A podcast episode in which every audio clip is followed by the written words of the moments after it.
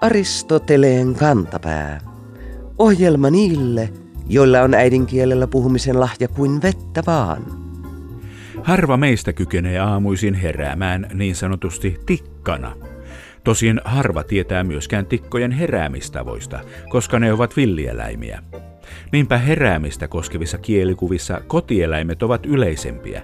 Niiden nukahtamiset ja heräämiset ovat vanhastaan ihmiselle tutumpia. Kuulijamme nimimerkki Ahkera Ylen kuuntelija sai uutta mietittävää marraskuussa, kun hän kuunteli Yle puhetta.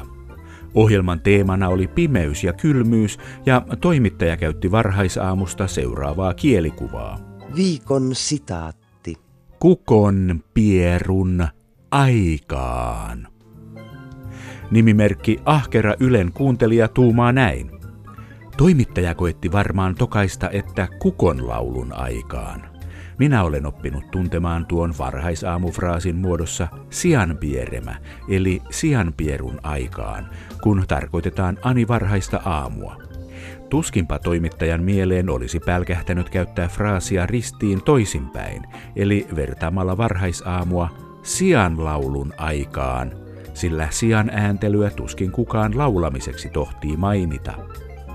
Olemme samaa mieltä nimimerkki Ahkera Ylen kuuntelijan kanssa – Toimittaja on siinä oivallisesti imitoinut aamuvarhaista aivotoimintaa, jolloin sanat saattavat mennä hiukan sikin ja ehkä jopa sokin.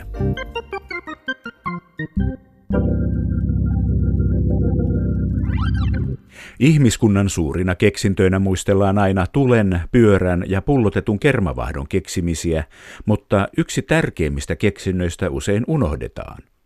Tarkoitan tällä nimen keksimistä ihmiselle – Siis etunimen, sukunimen lisääminen kun on vasta varsin myöhäinen keksintö, ehkä vasta tuhannen vuoden ikäinen innovaatio. Ihmiskunnan suurten keksintöjen tapaan etunimenkin keksijän nimi on jäänyt unohduksiin, mutta uumoillaan, että keksintö olisi yhtä vanha kuin ihmisen kyky puhua, ja siis yhtä vanha kuin ihmisen vanhin kieli. Niinpä meillä ei ole tietoa vanhimmista nimistä, mutta alkujaan nimi on varmaan etupäässä yksilöinyt ihmisen muusta ryhmästä ja pikkuhiljaa myös liittänyt hänet alaryhmiin, perheeseen ja sukuun. Nimen toivotaan usein olevan hyvä enne ja varuste lapselle hänen elämänsä varrella. Kristinuskon myötä pyhimysten nimien uskottiin suojelevan ihmistä ja sittemmin samaa on toivottu antamalla lapselle suosikkilaulajan tai näyttelijän nimi. Ihmisten etunimet ovat kielen nopeimmin muuttuvaa sanastoa. Niinpä onkin aina kiinnostavaa, kun nimipäiväkalenteriin tulee uusia nimiä. Tänä vuonna uusia nimiä kalenteriin tulee kaiken kaikkiaan 35. Nyt siis nimipäiväkalenterissa on 475 naisten nimeä ja 433 miesten nimeä, eli yhteensä 908 nimeä. Mutta mitä nuo uudet nimet ovat? Mistä ne tulevat? esi-isiltä, muinaisilta pyhiltä, paikan nimistä vai ihan vaan omasta päästä? Kysytään nimiä ammatikseen tutkivalta Helsingin yliopiston almanakkatoimiston johtajalta Minna Saarelma Paukkalalta. Koska nimiä on niin paljon, niiden selvittelyyn menee kahden ohjelman verran. Tänään käydään läpi nimet Adelesta Neelaan, seuraavassa jaksossa jatketaan Selinasta Viktoriin.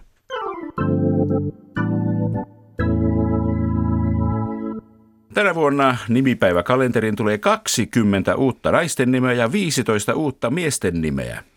Miksi tällainen lisäys? Almanakkatoimiston johtaja Minna Saarelma Paukkala.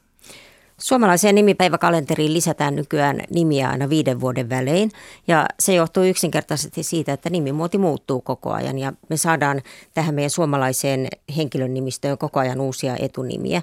Et esimerkiksi tällä hetkellä meillä on käytössä jo yli 120 000 erilaista etunimeä, kun vielä 1900-luvulla niin suomalaisilla oli noin 50 000 erilaista etunimeä. Eli uusia nimiä tulee koko ajan lisää. Ja koska kalenterissa edelleenkin on tilaa uusille nimille, siellä on paljon päiviä, joilla on yksi tai kaksi nimeä, niin hyvin sinne mahtuu vielä uusiakin mukaan. Suomalaista nimipäiväkalenteria tehdään sen mukaan, että mitä nimiä suomalaiset antaa lapsilleen, niin se on se, joka ratkaisee. Ja nyt tässä vuoden 2020 uudistuksessa niin ensi kertaa käytettiin semmoista metodia, että katsottiin elossa oleva väestö. Ja sitten sen nimen pitää olla niin kuin vähintään 500 suomenkielisellä suomalaisella ensimmäisenä etunimenä. Niin sitten aletaan katsoa, että niiden joukosta sitten valitaan ne kalenteriin mukaan otettavat nimet. Kaikkia ei kuitenkaan valita, että esimerkiksi yhdysnimiä ei perinteisesti otettu kalenteriin eikä kovin ulkomaalaisia nimiasuja. Että jos vaikka esimerkiksi kalenterissa ennestään on Aleksi suomalaisittain, niin ne ei otettu Alex Xllä. Eli pientä harkintaa niin kuin sen yleisyysrajan jälkeenkin. Miksi naisten nimiä tulee enemmän kuin miesten nimiä? Se johtuu oikeastaan siitä, että yleensä naisten nimenanto on paljon monipuolisempaa ja luovempaa ja kirjavampaa pojille annetaan yleensä enemmän sellaisia perinteikkäitä suvun nimiä ja poikien nimet on enemmän niin kuin keskenään samanlaisia. No käydäänpä sitten näihin nimiin käsiksi ja selvitetään, mitä nämä nimet ovat naisiaan ja miehiään. Mistä tulee 16. joulukuuta nimipäiväänsä viettävän Adelen nimi? Almanakkatoimiston johtaja Minna Saarema Paukkala.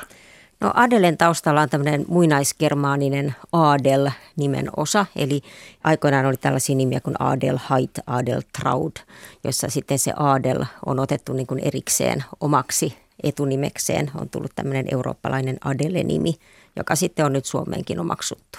Erittäin vanha nimi sitä ajattelisi sen poplaulajan nimessä tulevaksi uudeksi nimeksi? No se on varmasti lisännyt sitä suosiota.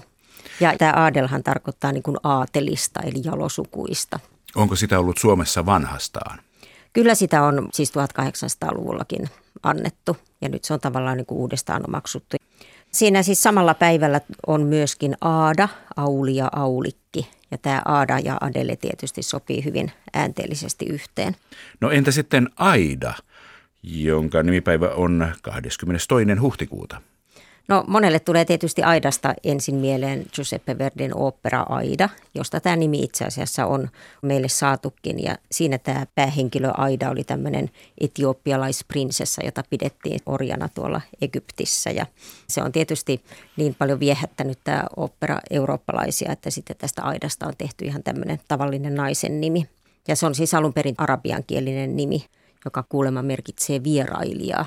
Aida laitettiin Alinan kanssa samalle päivälle. Ihan sen takia, että molemmat on tällaisia alla alkavia nimiä. Ja koska Aida on ihan tämmöinen niin erikoinen nimi siinä suhteessa, että se ei pohjaudu mihinkään kalenterissa ennestään olevaan kantanimeen, niin kuin vaikka jostain Katariinasta on Kaijat ja Kaisat ja muut, niin sitten sen voi oikeastaan sijoittaa mihin tahansa. Kolmas uusi nimi on Bertta, jonka nimipäivää vietetään 24. elokuuta. Eikö Bertta ole ollut nimipäiväkalenterissa tähän mennessä? Suomalaisessa almanakassa se on ollut vuodesta 1909 vuoteen 2029, jolloin tehtiin tämmöinen isompi kalenteriuudistus, jolloin se jätettiin pois, kun ajateltiin, että se ei ole tarpeeksi niin kuin suomalainen nimi, kun silloin vuoden 2029 uudistuksessa oli kantava ajatus se, että pitää saada mahdollisimman paljon uusia suomalaisia nimiä. Mutta nyt se on kuitenkin niin yleinen, että yli 900 naisella se on ensimmäisenä etunimenä, niin pääsi sitten Perttu-nimen rinnalle kalenteriin. Onko kummankin takana Albert-nimi? No kumpikin tavallaan liittyy Albert-nimeen, eli se on se sama Bert, joka tarkoittaa loistavaa. Siinä oikeastaan on taustalla Bartolomeus, eli se menee siihen raamatulliseen taustaan, mutta myöskin sitten tähän muinaiskermaaniseen Albert Bertta nimiasuihin. Aakkosissa päästään nyt C-kirjaimeen, kun tulee Cecilia, marraskuun 22. päivä. Mistä Cecilia tulee? Almanakkatoimiston johtaja Minna Saarelma Paukkala. No Ceciliahan on tällainen varhaiskristillinen marttyyri, joka eli silloin ihan ensimmäisenä vuosisatoina ja on ollut itse asiassa suomalaisessa almanakassa ihan alusta lähtien ja jo meidän keskiaikaisissa kirkkokalenterissa, pyhimyskalenterissa oli Cecilia, mutta siinä on nyt välillä ollut siis vuodesta 1929 lähtien niin kuin sen suomalainen nimi asu Silja ja silloin jätettiin tämä Cecilia pois. Mutta nyt sitten taas kun nämä vanhat nimiasut on uudestaan trendikkäitä, niin ihan perinteinen Ceciliakin on päässyt taas kalenteriin. Siinä on Silja, Seela, Cecilia ja Selja samalla päivällä. Sitten mennään D-kirjaimeen Daniela, joulukuun 11. päivä. Mistä Daniela tulee? No joulukuun 11. päivä on perinteisesti ollut Danielin päivä ja siinä on sitten ollut Danieliin pohjautuen myös miehen nimet Tatu ja Taneli. Mutta nyt kun tämä Daniela tämmöisenä ikään kuin eurooppalaisena nimenä on tullut sitten Suomessa tytöilläkin nyt uudestaan suosituksi, niin se pääsi sitten näiden rinnalle. Eli vanha raamatullinen nimi tämä Daniel, eli siellä on profeetta Daniel – Tämä pojan nimi Daniel ja tytön nimi Daniela on nyt 2000-luvulla molemmat ollut todella suosittuja.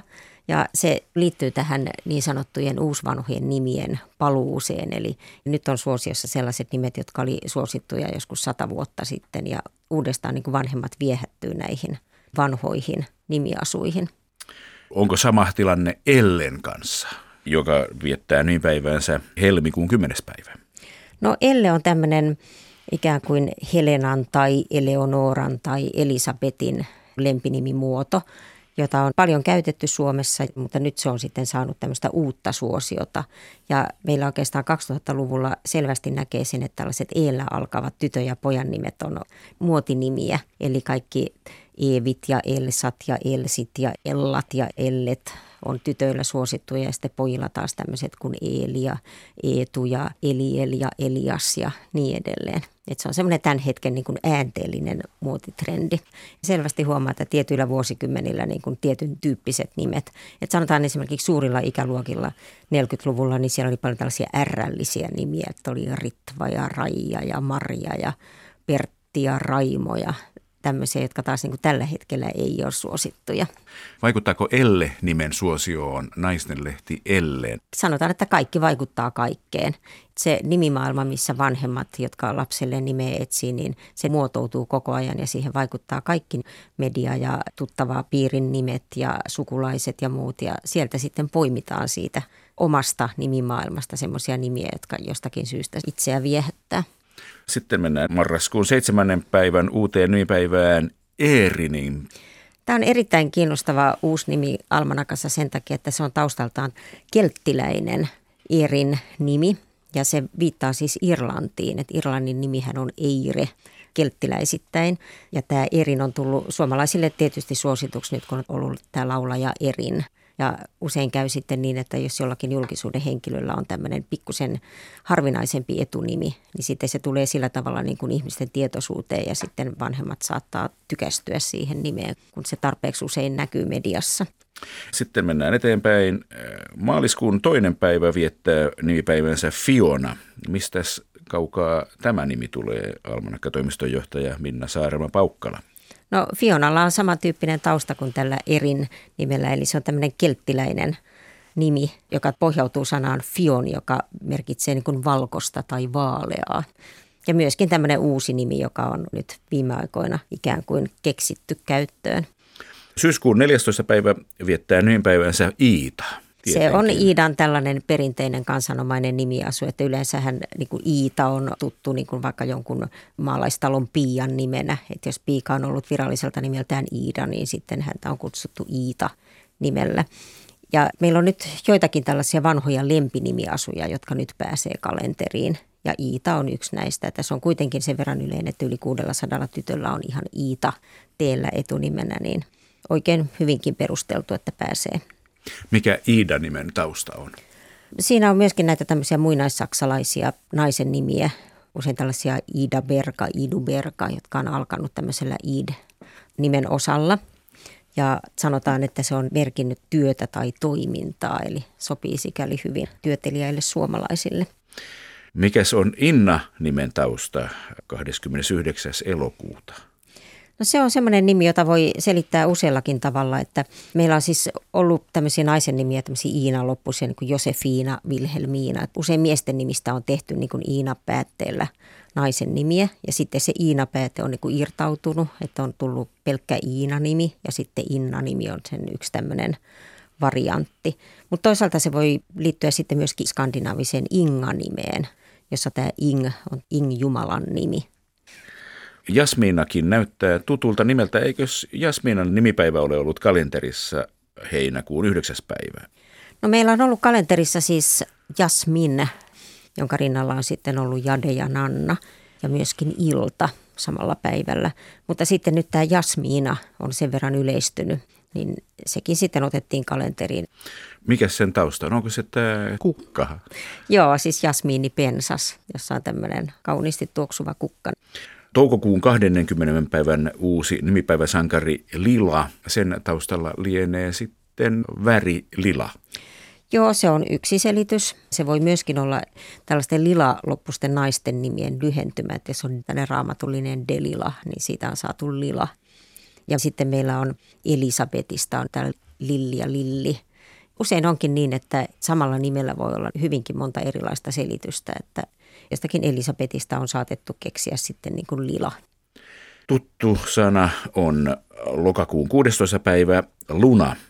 Lunahan viittaa kuuhun, mutta onko se nimenä uusi? Almanakkatoimiston johtaja Minna Saarelma Paukkala. Kyllä se on suomalaisten naisten käytössä uusi nimi. Suomalaisessa kalenterissa tällä päivällä on Sirkka ja Sirkku ennestään, mutta sitten sinne on myös otettu tämä Stella, joka siis tarkoittaa tähteä, Luna, joka tarkoittaa kuuta, eli tämmöistä tähtitieteellistä nimistöä.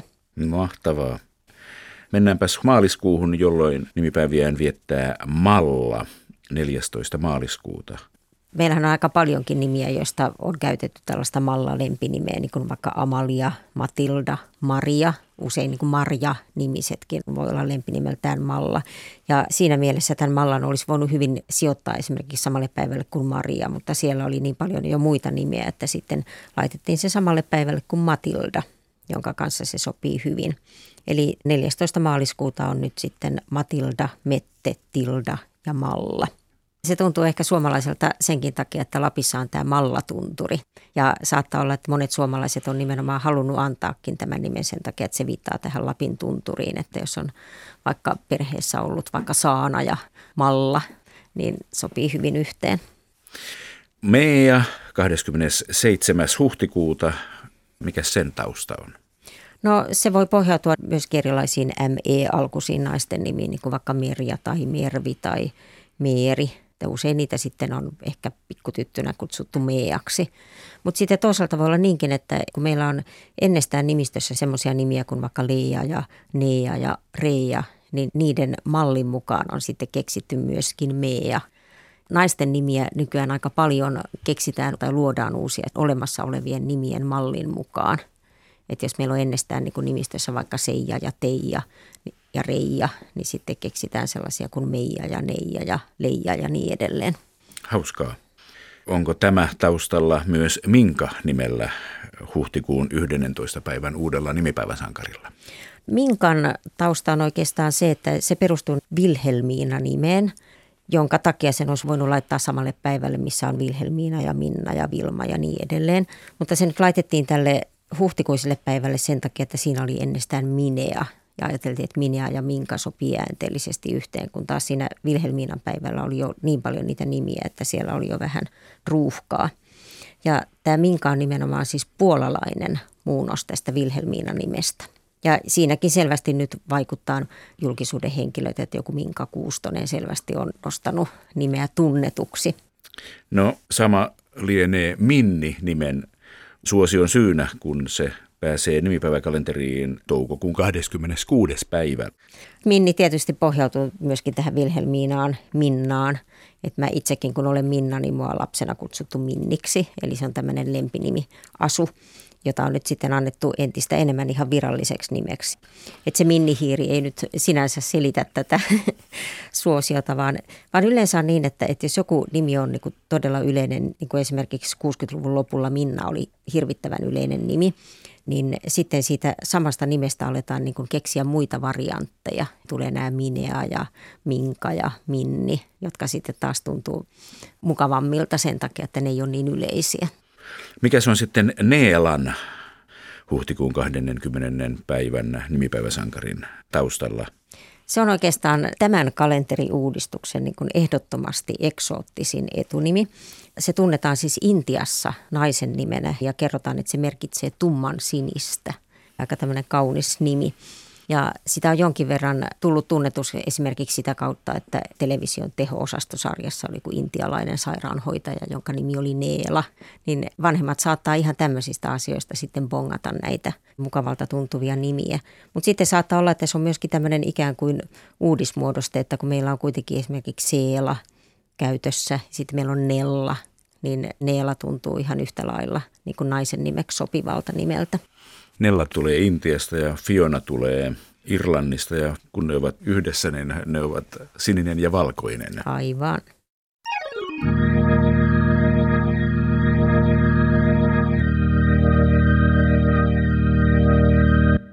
Unohdukseen vaipuneita historiaa ja esihistoriaa tutkitaan nykyään monen tieteenalan voimin, joten pikkuhiljaa opimme uusia asioita vanhoista ajoista.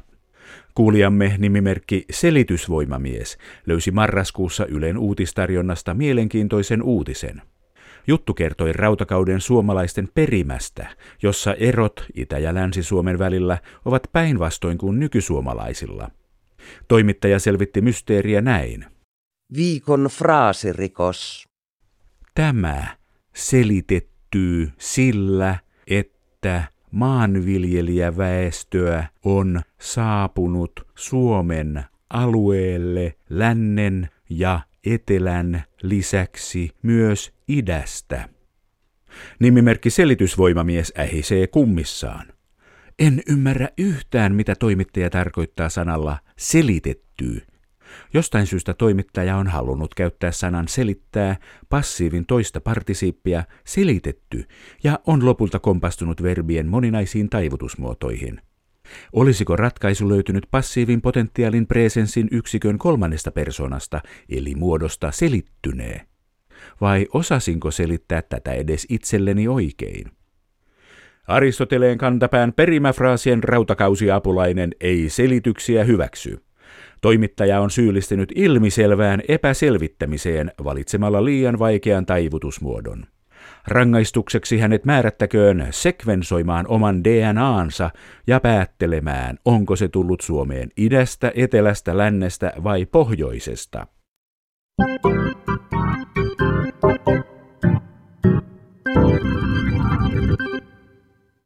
Aina silloin tällöin joku kertoo keksineensä jonkin laajalle levinneen sanan – Kuulijamme nimimerkki Tukasta Tukkaan törmäsi tällaiseen tammikuun alussa Helsingin Sanomissa. Toimittaja oli kirjoittanut jutun siitä, milloin ihmisen kyvyt ovat parhaimmillaan, ja käytti esimerkkinä itseään, kun hän yhdeksänvuotiaana seisoi oululaisen alakoulun pihalla ja Viikon sitaattivinkki. Nerouden ryöpsähdyksessä keksin sanan fleda, siis sen nykyisessä tukkaa tarkoittavassa merkityksessä. Nimimerkki tukasta tukkaan laskeskelee. Toimittaja kertoo syntyneensä vuonna 1981.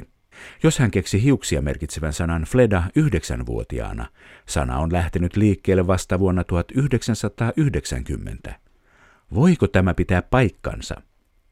Kuulostaa epäilyttävältä, joten nyt on pakko kysyä slangitutkija Heikki Paunoselta. Paunonen vastaa näin. Näitä slangisanojen keksijöitä putkahtelee aina tuon tuostakin ilmoille. Olen Stadin slangin suursanakirjassa ajoittanut fleda, tukka, sanan syntyvaiheet 1960-luvulle. Se oli 70-luvulla selvästi muotisana. Taustalla on 1920-luvulta lähtöisin oleva tukkaa tarkoittanut slangisana letti hitti, joka heräsi kukoistukseen varsinkin 1950-1960-luvuilla, kun kundeilla piti olla rasvaletti eli rasvis.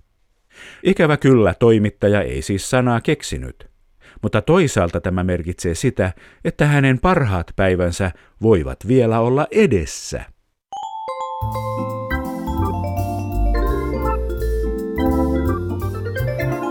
Kerro Aristoteleen kantapäälle, mikä särähtää kielikorvassasi. Tee se internetissä osoitteessa www.yleradio1.fi kautta Aristoteles tai lähetä postikortti PL 58 00024 Yle. Aristoteleen kantapää selvittää, mistä kenkä puristaa.